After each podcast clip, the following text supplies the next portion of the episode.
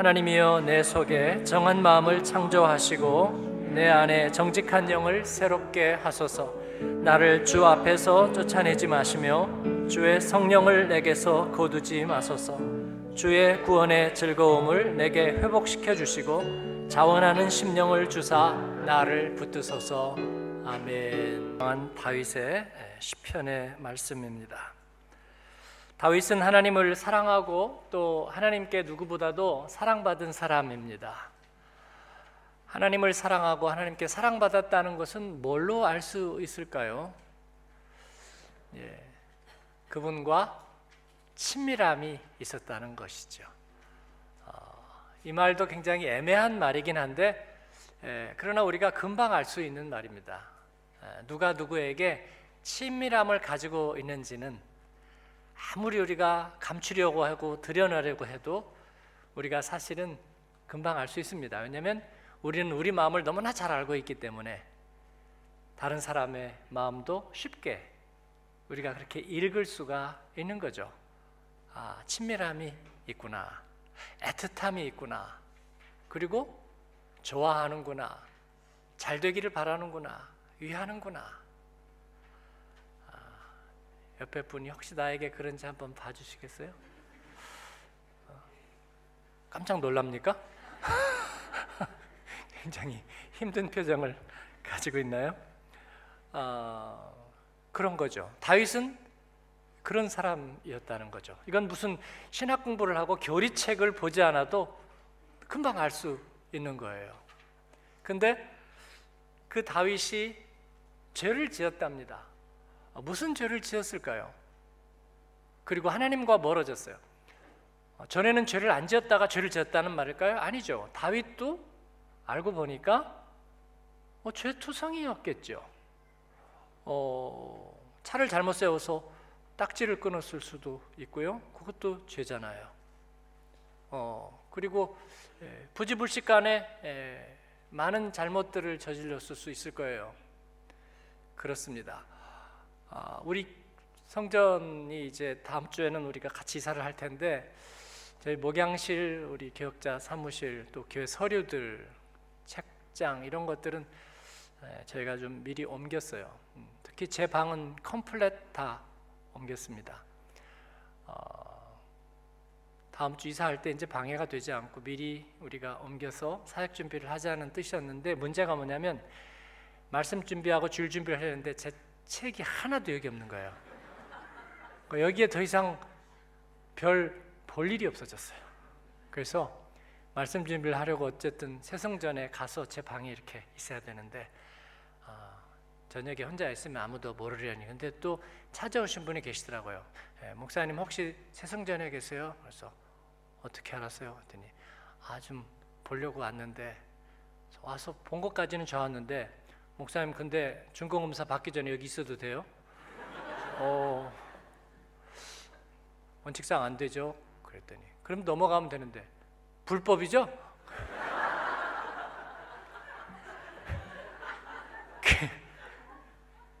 불법이죠.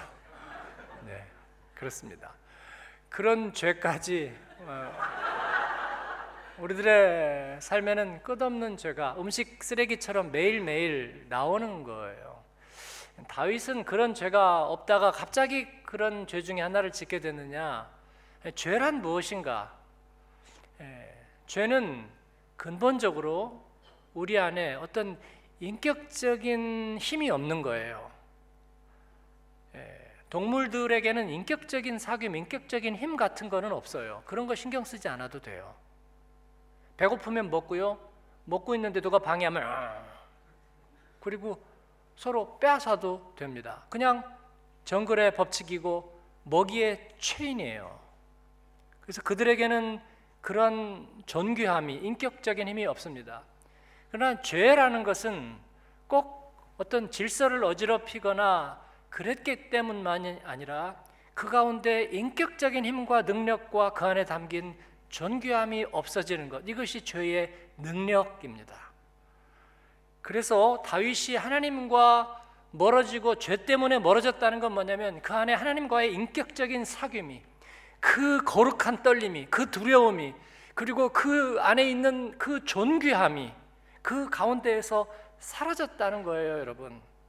우리는 죄를 지었다는 건 화살이 관역을 벗어났다는 표현도 쓰고 무슨 네트워크 요즘 요즘 표현대로 네트워크가 끊어졌다는 표현도 쓰지만 그러나 인격적인 사귐이 사라졌다고 말하는 것이 가장 성경적이라고 저는 생각해요. 그러므로 고립되는 거예요 하나님으로부터. 여러분 로빈슨 크루소만 무인도에 살았던 것은 아닙니다. 우리도 무인도 같은 세상 속에 살 때가 많아요. 제가 애쉬본으로 이사를 갔는데 어, 저희 건물에 여덟 집이 살아요. 1층에 세 집, 그 2층에 세 집, 그 위에 두 집이고 우리가 그 두 집 중에 하나이니까 제일 위에 집이잖아요. 엘리베이터가 두 달째 작동이 안 돼서 계단을 걸어 올라다니는데 예, 계단 오르는 게 몸에 그렇게 좋다네요. 그래서 걸어 다니고 있는데 어, 저희 그 다 들어와서 사는데 뭐 밖에선가 어떻게 주차장인가 한두 번 만난 적이 처음에 있는데 계단을 올라 그렇게 다니는데 한 번도 얼굴을 마주친 적이 없어요. 예, 정말 조용한 사람들이죠. 예, 그래서 자칫하면 우리는 세상 속에서 이웃과 살면서도 무인도처럼 살 수도 있다는 거예요. 어, 저희도 그래서 발을 들고 다니고 문을 닫을 때도 마지막에 스냅을 줘서 이렇게 소리가 안 나게 닫게 하고 그런데 아, 두 달간 그런 걸 보니까 앞으로 1년 동안 그럴 확률이 굉장히 높다.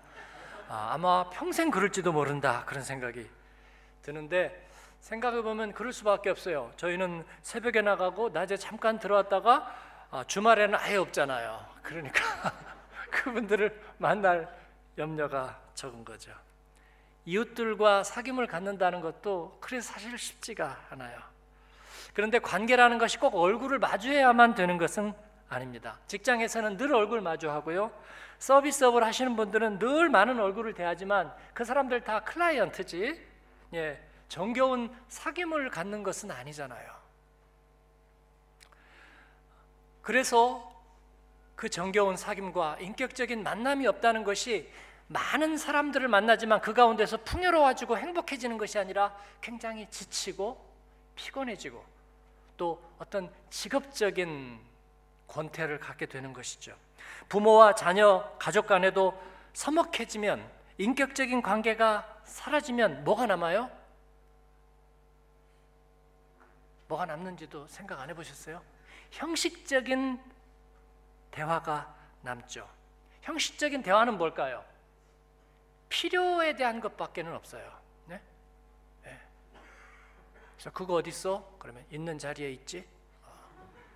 고마워. 네. 그리고 어쨌든 그런 대화들이 오고 가면 그러면 서로 편하겠죠. 아 이제는 좀 오래 살다 보니까 지쳤어. 우리 필요한 얘기만 하자. 아닙니다. 마음이 편할 것 같은데 하나도 편하지 않아요. 왜 그럴까요? 필요한 얘기만 하면 되는데 왜 편하지 않을까요? 네? 제가 오늘 그 비밀을 누설하겠습니다. 네. 사람이 서로에게 편하지 않다는 것은 뭘까요? 얘기가 잘못되거나 커뮤니케이션이 왜곡되거나 아니면 심한 얘기를 했거나 그렇기 때문에 편하지 않은 게 아니에요. 그러면 상처 안 주는 얘기 하고 그 다음에 꼭 필요한 얘기만 하면 마음이 서로 편할 거다. 근데 편하잖아요. 왜 편하지 않은지 아세요? 서로 간에 인격적인 커넥션이 없기 때문이에요. 어떻게 하면 인격적인 커넥션이 생기느냐? 내가 서로 섬겨야 할 만한 이유가 있을 때 서로 사람들은 마음이 편해져요.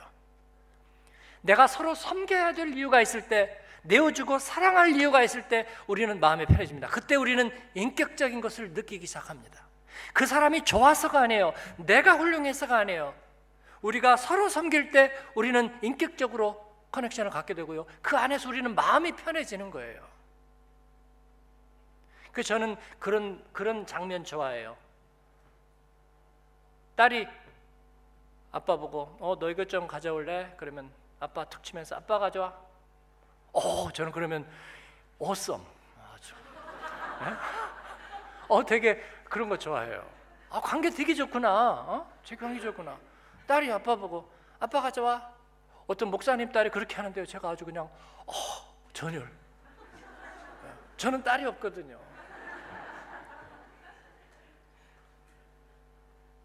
그거 그건 형식적인 대화가 아니에요. 만약 관계가 안 좋다 그러면 네 그랬겠죠. 그리고 아빠도 또 눈치 보면서 어, 내가 얘기를 할까 말까. 입시를 앞둔 어떤 딸을 두고 아빠는요 할 말을 하는데 일주일간을 고민해서 말을 선택한다고 말했어요.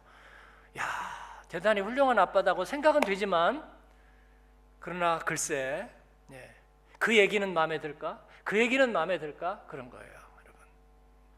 남편과 아내가 관계가 나빠지면 여러분 무슨 말 할지 모르겠죠? 어떤 얘기도 꼬투리가 잡혀요. 어떤 얘기도 책이 잡히고요. 그 얘기로부터 다시 10년, 20년 전으로 어디로 어느 시점으로 거슬러 갈지도 몰라요.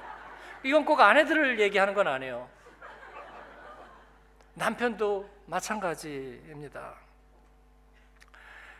오늘 가정사역 전문가 오셨는데 지금 도사 요령을 흔들고 있는 거예요, 제가. 예. 여러분 형식적인 관계가 되게 되면 섬길 이유가 없어지면 우러나는 마음이 없기 때문에 객관화되는 게 아니라 불필요해지는 거예요. 불필요해지고요. 불필요해지면요 서로가 걸림돌이 돼요. 그리고 보기 싫고 귀찮아지고 필요악이 되는 것입니다. 이게 죄와 같아요. 죄와 같아요. 그래서 죄는 잘잘못이 괜찮다는 게 아니라 잘잘못만이 아니라 그걸 넘어서서 인격적인 관계가 끊어지고 그 가운데서 존귀함이 없어진다는 뜻입니다. 존귀함. 우리에게 가슴이 뛰게 만드는 애틋하게 만드는 것. 그리고 뭔가 주고 주고 또 주고 또 주고 더 주고 싶은데 더 줄 것이 없어서 안타까워하는 바로 그 마음. 그 섬김의 마음이 사라지고 빼앗긴 마음만이 완악하게 자리 잡고 있는 거예요. 여러분 그러면 가정은요 지옥이에요 지옥이에요 서로에게. 할 말만 하는데 그 모든 말이 다 가시가 되고 그리고 서로 오해가 돼요. 여러분 어떻게 그러고 살아요? 우리는 그래서는 안 되는 거죠. 하루 빨리 회복돼야 되는 거죠. 그 구조가 회복돼야 되는 거죠. 그것은 처음부터 누가 옳았는가를 다시 경쟁하는 아니요 거기에 답이 없다는 걸 우리가 너무 잘 알아요 우리가 기꺼이 섬길 수 있을 때, 기꺼이 내어줄 수 있을 때. 그래서 제가 이건 가로치고 얘기하자면 그런 가정 회복을 위해서는요 잠깐이라도 어려운 일이 생기는 게 좋아요. 그래야 다시 우리 안에 예, 희생과 사랑의 마음이 다시 일어나거든요. 그러니까 그냥 괜찮으니까 잠깐이라도 절도를 하세요. 예. 그럼 어떻게 해? 어떻게 해? 없는 것보다 나은데 그래도 이거 어떻게 해?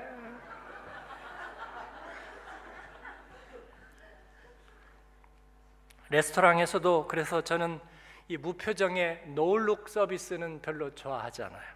네, 그냥 안 보고 자 여기 있어요. 제가 전에 손님이 오셔서 어느 호텔에서 이제 식사를 하는데 이 포크가 하나 모자랐어요. 그래서 여자 그 종업원 보고 직원 보고 물었어요. 어, 어 mir sagen, wo oh, der Gabel? 그랬더니 그분이 무표정하게 대답했어요. Auf dem ach ja. 그건 굉장히 그 인격적인 사귐이 있진 않아요, 그죠? 네. 책상 위에 가벨이 어디 있냐고 물어봤더니 책상 위 아, 상 위에 있대요. 아, 그건 일반적인 대답이고 저도 알지요. 어, 제가 대답한 어, 원한 대답은 뭐였어요? 아 가벨이 없냐고 내가 갖다 주겠다고 아니면 아 내가 바쁜데 미안하지만 저기 있으니까 가가지고 좀 가져오겠느냐고 얘기하든지 예? 어, 어, 있을 텐데라고 얘기하든지 어 거기만 내가 가벨을 빼놨나요? 어, 그러면 위트가 있는 거죠. 예, 근데 auf dem Tisch 내가 아야. 어. 저는 그보다는 좀 사귐을 원합니다.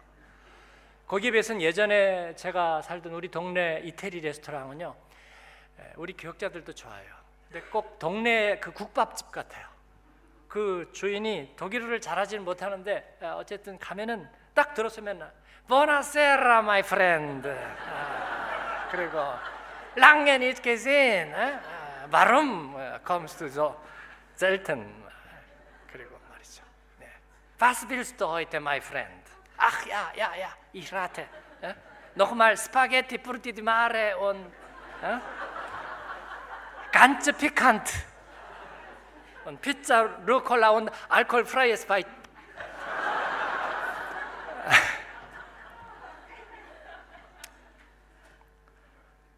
근데 뭐 굉장히 마음이 편해요. 제가 그래봐야 그 집 자주 아, 아, 뭐 아무리 자주 가도 1년에 가봐야 제가 비싼 와인을 팔아주는 것도 아니고 어, 뭐 몇백 유로 매상밖에 못 올리는 그냥 음, 그런 하찮은 손님일 뿐이지만 그는 마치 자기 굉장히 절친이 온 것처럼 그렇게 생각해요. 그러니까 그 안에서 절묘하게도 우리가 굉장한 서로에 대한 존귀함 같은 것들이 가끔씩 느껴지거든요. 그러면서 어디 앉아도 되냐? 그러면 좋은 자리라고 저기 아 저기 VIP 자리라고 얘기하고 안내를 하고 아좀 그렇게 하면 좋겠다는 생각을 합니다. 여러분 하나님과의 인격적인 사귐이라는 것도 그런 거예요. 우리 마음 속에서 뭔가 우러나는 그 마음이에요. 그거 아닌 것은 다 비인격적이라고 봐도 되는 거예요. 그래서 우리가 아, 이 종교적으로 얘기할 때 이 하나님을 믿고 하는 것을 이렇게 구별하기도 해요. 무신론, 하나님은 없다. 범신론, 여기저기에 있다. 그리고 불가지론, 있기는 하지만 있다고 인정을 하지만 나는 믿지는 않는다. 불가지론. 그 다음에 유실론, 그래 하나님 있고 나는 믿는다. 그렇게 형식적으로 나눈다면 유실론 다음이 불가지론이라고 사람들은 말해요. 있기는 하지만 나는 필요성은 인정하지만 나는 믿지는 못하겠다. 이게 유실론과 범실론의 사이라고 사람들에게 하는데 틀렸습니다. 불가지론은 반실론이에요. 안 해보고 어, 내가 당신을 사랑하는지 모르겠어라는 말은요, 당신 미워라는 말보다 훨씬 나빠요. 예? 그죠? 예, 부부간에 오늘 조금 그런 분은 차라리 그렇게 얘기해 옆에 분이 얘기해 주세요. 당신 미워 한번 얘기해 주세요. 예? 근데 예, 그러면 어, 뭔가 풀 가능성이 있어요. 근데 나는 당신을 사랑하는지 모르겠어. 어, 그건 아주 악한 말이에요, 여러분. 불가지로는 반실론이 관계가 형식적이 되는 것은 언제나 적대적이 될 수 있다는 그런 뜻을 말하는 거예요. 저는 여러분하고 형식적인 관계가 되고 싶지 않습니다. 사랑하든지 미워하든지 기왕이면 사랑해 주세요. 성령은 바로 그 핵심을 나타내는 표현입니다. 성경은 이 하나님과의 인격적인 관계에 연결점이 있다고 말하고 그 존재가 뭐냐면 성령이에요. 성령. 하나님의 영이 마치 우리가 자식을 생각할 때 느끼는 뭔가 말로 할 수 없는 그, 그 마음의 진원지 그것을 성경은 성령이라고 표현하고 있어요. 하나님의 영. 그 성령은 어떻게 표현하냐면 감찰하는 존재예요. 즉 하나님이 내 마음을 알아요. 내 피를 알아. 내가 수분이 필요한지 비타민이 필요한지 영양분이 필요한지 잠이 필요한지 위로가 필요한지를 너무나 정확하게 알아내는 거예요. 바로 그게 성령이에요. 우리를 두렵게도 하시고 간절하게도 하시고 말할 수 없는 탄식으로 우리를 위해서 대신 간구하시는 바로 그분 그 마음을 성령이라고 말합니다. 즉 거룩한 관계가 내 안에 살아있다고 느끼게 만드는 바로 그게 성령으로 성령은 표현하고 있습니다. 우리가 하나님과의 사귐이 있을 때 우리 안에서 그 성령이 작동하는 거예요. 그래서 우리로 하여금 하나님 앞에 간절한 마음을 가지게 하고 구도자로 살아가게 하는 것입니다. 사랑하는 여러분, 다윗이 하나님과 멀어졌을 때 바로 그 마음이 사라지니까 삶에서 그의 존재는 짐승과 같이 되고 마른 막대기와 같이 되고 그리고 꺼져버린 태양과 같이 되는 거예요. 그래서 그는 삭막해지고 기쁨도 없고 두려움에 가득 차게 되는 것입니다. 그는 죄의 원상이 되어 버리는 거예요. 그는 이것을 견딜 수가 없었습니다. 그래서 오늘 말씀에서 하나님 내게 주의 성령을 거두지 마십시오. 내게 바로 그 마음을 그 마음을 회복시켜 주십시오라고 얘기하고 있는 거예요. 여러분 그리스도인은 무엇으로 사는가? 무엇으로 살아요, 여러분? 우리는 왜 새벽에 일어나서 교회를 가고 그리고 주일날은 마치 그러지 않으면 큰일이라도 나는 것처럼 옷을 입고 교회를 가야 되죠? 네. 그 마음에 기쁨이 없다면, 그 마음에 어떤 끌어오르는 마음이 없다면 무슨 마음으로 가죠? 빨리 와, 나서 늦겠어. 아, 내가 내 몸 한자가나? 내가 밥 정도 들고 가고 가야 되잖아. 그러니까 누가 가지고 가래? 나는 하고 싶어서 하는 줄 알아. 그러면은 왜 가는 거예요? 그게 그냥 공동체에 속하고 집단에 속하면 다 그런 거야. 뭐든지 내가 하고 싶어서 하는 일만 있나? 그래요? 여러분 필요 없이 군대 가는 것처럼 네? 그럼 우리 그리스도인은 뭔가요? 왜요? 부모 때부터 우리가 그냥 그렇게 교회 다니고 주일은 예배를 드리는 거기 때문에 우리는 그래야만 되었나요? 그건 아니라고 생각합니다. 저는 50년 넘게 교회를 다니고 있지만 다닌다는 것 자체가 적응되지는 않아요. 오늘도 오늘도 나는 걷듯이 교회를 간다. 저는 그런 생각은 단 한 번도 해본 적이 없어요. 내 마음속에 뭔가 이유가 있어야 돼요. 내 마음속에 기쁨이 있어야 되고 애틋함이 있어야 되고 적어도 아니면 회개할 내용이라도 있어야 돼요. 주님 내 마음이 이러면 안 되네요. 처음 마음과 다르네요. 왜 내 마음에 이런 마음이 없죠? 라는 그런 알람과 위기의식이 있는 거예요. 그렇지 않다면 우리는 벌써 좀비가 되어 있을지도 몰라요. 그렇죠? 아무 감각이 없는 좀비. 두렵고 떨림이 없는 좀비. 은혜에 대한 반응과 응답이 없는 좀비. 그거는 싫습니다. 우리 그리스도인이 사역하는 것도 역시 마찬가지예요. 주님 앞에 그 간절함으로 그 성령의 마음으로 우리는 사역하는 것입니다. 선교를 가고 복음을 전하고 주님의 예배를 준비하고 이웃에게 주의 사랑을 전하는 것입니다. 그 성령이 없다면 우리는 아무것도 할 수 없어요. 아무리 당위성을 알고 있다고 해도요. 빛이 되게 하소서, 소금이 되게 하소서, 받기보다 주는 자가 되게 하소서, 공동체를 위해서 자기의 소화를 버릴 줄 아는 자가 되게 하소서. 아무리 그렇게 해도 내 안에 주의 성령이 그 간절함이 없는데요. 하나님과의 인격적인 사귐과 만남과 충격과 떨림이 없는데 무엇으로 그렇게 하겠느냐고요, 여러분. 그런데 그 마지막 이 성령이 주시는 마음의 가장 집약된 표현이 뭐냐면 자원하는 심령입니다. A willing spirit. 자원하는 심령이에요. 이 말은 그 인격적인 사귐과 사랑을 가장 집약해서 보여주는 표현입니다. 자녀가 어려움을 당하거나 큰 손해가 될 만한 일이 자녀로 인해서 발생했을 때 부모는 어떤 반응을 보이는 줄 압니까? 제가 통계적으로 보니까 부모들은 그때 상당히 기뻐하고 부모된 기쁨과 자랑을 느낍니다. 그래, 집 팔아서 자녀 위해서 쓸 수 있는 때가 됐구나. 그것 때문에 자식들을 원망하는 부모를 저는 한 번도 본 적이 없어요. 자녀들이 그것 때문에 상처받을까 염려하고 그러나 아, 내가 마치 동화 속의 주인공이라도 된 것처럼 간증 속의 주인공이라도 된 것처럼 괜찮아. 우리 다시 일어날 수 있다고 그렇게 얘기하는 거예요. 이게 뭐예요? 이게 뭐냐고. 그 스프릿의 정체가. 이해득실? 아니죠. 합리적인 판단? 아니죠. 그건 뭐예요? 자원하는 심령입니다. 사랑을 위해서 자원하는 마음. 하나님은 우리에게 그 아들을 자원해서 주셨어요 계산하지 않고 내가 이거 주니까 니들도 뭔가 응답하겠지? 그런 생각이 아니라 주님은 우리에게 주실 수 없는 것을 주시고 우리 안에 그 거룩한 마음을 갖게 하십니다. 그 사랑으로 자녀를 양육하게 하시고 이웃과의 관계를 맺게 하시고 주님의 교회를 섬기게 하시고 땅 끝에 주님의 부탁하신 일을 이루게 하십니다. 자원하는 마음으로 하는 것입니다. 이 자원하는 마음이 형식화되면요 부과하는 게 되는 거예요. 세금 고지서처럼 부과하는 거. 그래서 우리가 사역에 있어서도 자원을 받는데 그러나 어느 순간인가 이게 부과처럼 되는 것은 부작용을 일으켜요. 그 제가 그렇게 느끼게 만드는 것은 다 다시 걷어들이자 그렇게 말씀하고 있어요. 주님의 교회는 자원으로만 이루어집니다.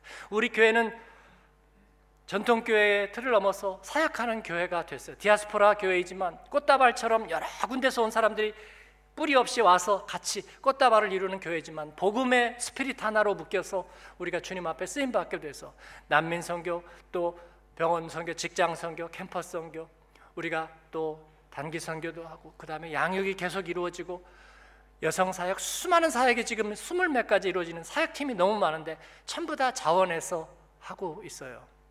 그러나 빼앗긴 마음과 강요에 의해서 하지 않는 것이 우리가 거저 받았기 때문에 거저 주고 은혜 받았기 때문에 그럼 그분들이 더 이상 자원하지 않으면 할 수 없어요. 네. 저는 그렇다고 생각해요. 우리에게 더 이상 자원하는 마음이 없다면 우리는 아무것도 할 수 없고 해서는 안 된다고 저는 생각하고 있습니다. 목사님, 그거 경영적으로 틀렸어요. 그러지 말고요. 우리 교회가 필요한 거, 헌금도 우리가 차원에서 자발적으로 그렇게 해가지고 하지 말고 누군가는 부담을 느낄지 모르고 비교 의식을 느낄지 모르니까 우리 교회가 필요한 거, 건물 유지에 필요한 거, 목회자들 먹이 살리는데 필요한 거, 우리가 행사하는데 꼭 필요한 거 딱 계산해가지고 10만 유로 그거 딱 정해서 n 분의 1로 나눠가지고 그렇게 해가지고 세금 하듯이 최소한 하면 부담도 적고 좋지 않을까요? 천만에요. 이건 부과예요, 부과. 여러분, 우리가 세금을 낼 때 100유로를 세금을 내야 되는데 어디에선가 아, 사면 3유로를 싸게 산다 그러면 그쪽으로 갈 거예요, 안 갈 거예요? 100% 그쪽으로 갑니다. 돈이 많고 여유가 있는 사람도 세금 3유로를 더 낼 이유는 없는 거예요. 그런데 우리 아들이 분식집을 개업을 했어요. 근데 아직 적자가 나. 음식도 솔직히 그렇게 맛은 없어. 그런데 내가 가는 거예요. 가서 어 오늘은 내가 좀 크게 먹어야 되겠는 걸 배가 많이 고픈데 어, 제일 좋은 걸로 한번 잘 차려와봐. 그랬더니 떡볶이에다가 순대에다가 아, 또 만두에다가 아, 막 이렇게 해가지고 어, 오늘 내가 어떻게 배가 고픈지 몰라 그러면서 어 너무 맛있다. 얼마니 나중에 그러니까 어, 44유로인데요. 그래? 어, 그럼 50유로 돈을 내시게요. 아 그럼 계산은 계산이지. 예? 50유로. 왜 그럴까요, 그 사람은? 예? 왜, 왜, 왜 그렇게 할까요? 팁을 6유로나 주고 왜 그렇게 할까요? 예? 어, 여기 팁 포함 안 됐어? 다른 데 가면 그렇게 묻던 사람이 왜 자식이 하는 데는 6유로를 더 팁을 줄까요? 네, 그 마음이 우러나오기 때문이죠. 그렇습니다. 세금을 받고 나라 일을 하는 위정자들이 만약에 그런 자원하는 마음을 동원할 수 있다면 그 나라는 굉장히 많은 일을 할 수 있을 거라고 저는 그렇게 생각해요. 기업을 하는 분들도 역시 마찬가지예요. 구성원들에게.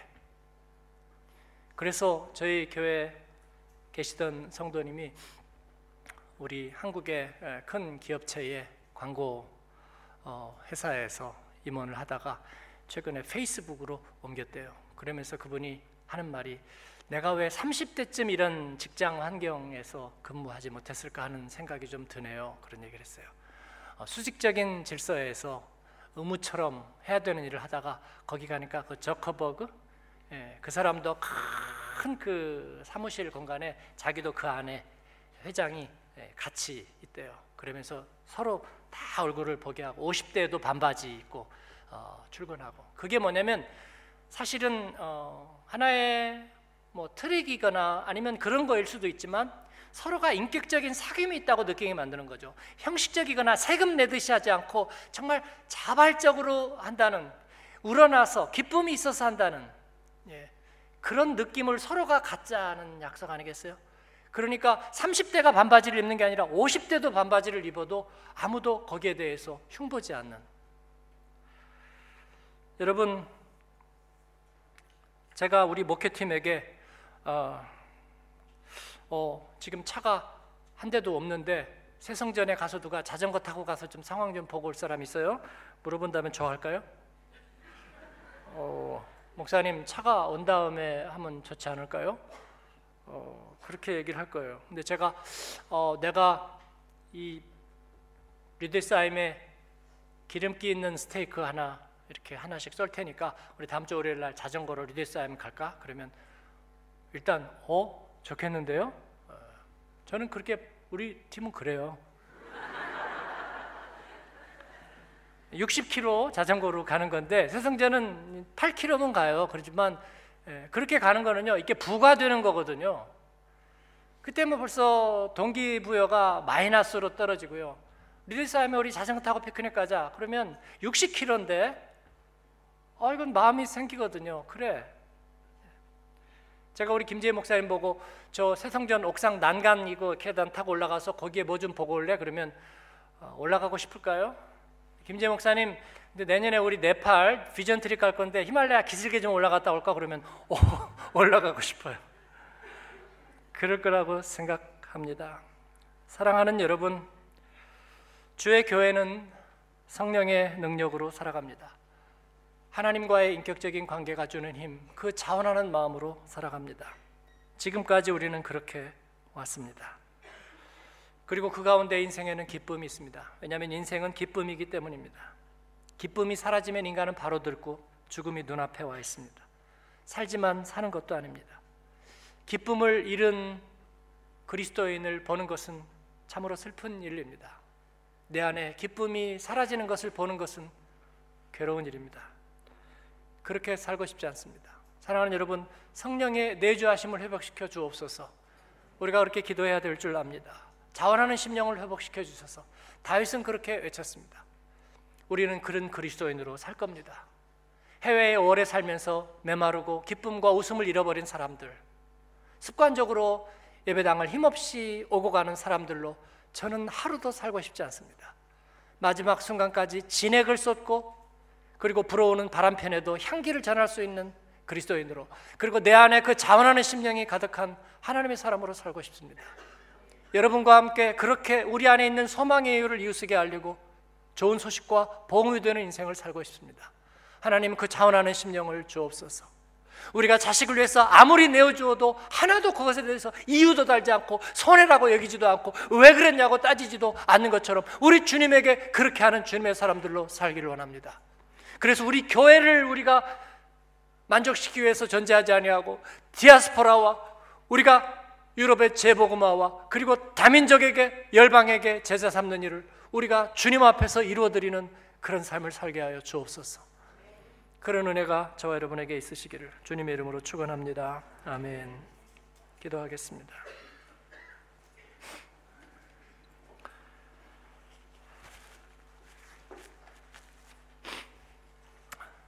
기도할 때에 여러분 가족 간의 관계의 어려움이 인격적인 어려움이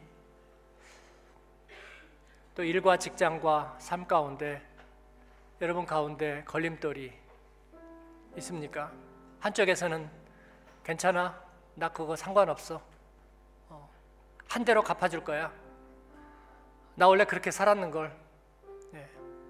그렇게 나를 단단하게 만드는 힘이 있지만 그거 그냥 두면 안 됩니다 여러분 그러면 내 안에는 인생에 자원하는 심령이 없게 되면 이 웰링 스피릿이 없어지면 우리의 인생은 두려움과 형벌만이 인생이 되거든요. 복음은 날마다 주님 앞에 올 때마다 우리를 다시 새롭게 하는 연한 새순과 같이 우리의 삶을 다시 새롭게 하는 힘이 있습니다. 이전 것은 아무도 물어보지 않을 겁니다. 주님, 내 안에 주의 성령을 새롭게 하여 주시고 자원하는 심령을 회복시켜 주십시오. 주님, 내가 다시 우러나서 뜨겁게 사랑하고 섬길 수 있게 도와주시고 주님 나의 모든 관계들을 그렇게 할 수 있도록 내가 거기에 주도권을 가질 수 있도록 이니셔티브를 가질 수 있도록 하나님 도와주십시오. 성령으로 나를 새롭게 해 주십시오. 여러분이 마음으로 결정만 하면 나머지는 다 지나갑니다. 찾아가서 얘기할 필요도 없어요. 많은 경우에는 우리의 마음이 봄이 되면 주인은 이미 꽃이 피기 시작합니다. 주님 앞에 우리가 그렇게 아뢰며 기도하면 좋겠고 주님 내 안에서 주님을 사랑하는 마음이 식어지지 않기를 원합니다. 주님 그 마음을 주셔서 그 영을 회복시켜 주옵소서. 같이 한 음성으로 기도하겠습니다. 은혜로우신 아버지 하나님 감사합니다. 주님 오늘 또 저희와 함께 하여 주시고 말씀하여 주신 하나님을 감사하고 찬양합니다. 높여드립니다. 오 주여 내 안에서 주님 주의 성령을 거두지 마옵소서. 정한 마음을 창조하시고 정직한 영을 새롭게 하옵소서. 하나님 구원의 즐거움과 자원하는 심령을 내게 주시고 붙들어 주옵소서 아버지 하나님 기꺼이 기꺼이 기꺼이 내어주고 내어주고 내어주면서도 하나님 조금도 상하지 않는 그 마음을 주옵소서 사랑하고 섬기고 섬기면서 더 기뻐지는 그 마음을 주옵소서 우리 주님이 우리에게 아들을 아낌없이 주시고 그리고 그 주님이 그 기쁨이 가득하였던 것처럼 하나님 너는 내 기쁨이라 주님이 말씀하신 것처럼 우리도 그리하게 도와 주옵소서. 주님은 우리에게 충분하신 하나님, 환란 중에도 슬픔 중에도 어려움 중에도 충분하신 하나님, 하나님 우리의 동과 서에서 남과 북 사이에서 충분하신 하나님, 그 가운데 우리에게 모든 필요한 것으로 하나님의 기쁨과 영광으로 채우시기에 부족하신 부족함이 없는 충분하신 하나님, 그 하나님을 감사합니다. 기뻐합니다. 내 영혼이 그 주님을 찬양하고 기뻐합니다. 모든 상황 속에서 하나님 우리가 주님을 높이고 예배합니다. 하나님 아버지 우리의 모든 것들이 회복되게 하소서. 하나님 아버지 회복의 은혜를 주옵소서. 새롭게 하여 주시고 하나님 다시 주님을 기쁘게 부를 수 있게 도와주시고 하나님 우리들의 삶의 환경들이 관계들이 회복되고 치유되는 은혜를 우리 하나님 도우소서 축복하소서. 오, 하나님 감사합니다. 예수님 이름으로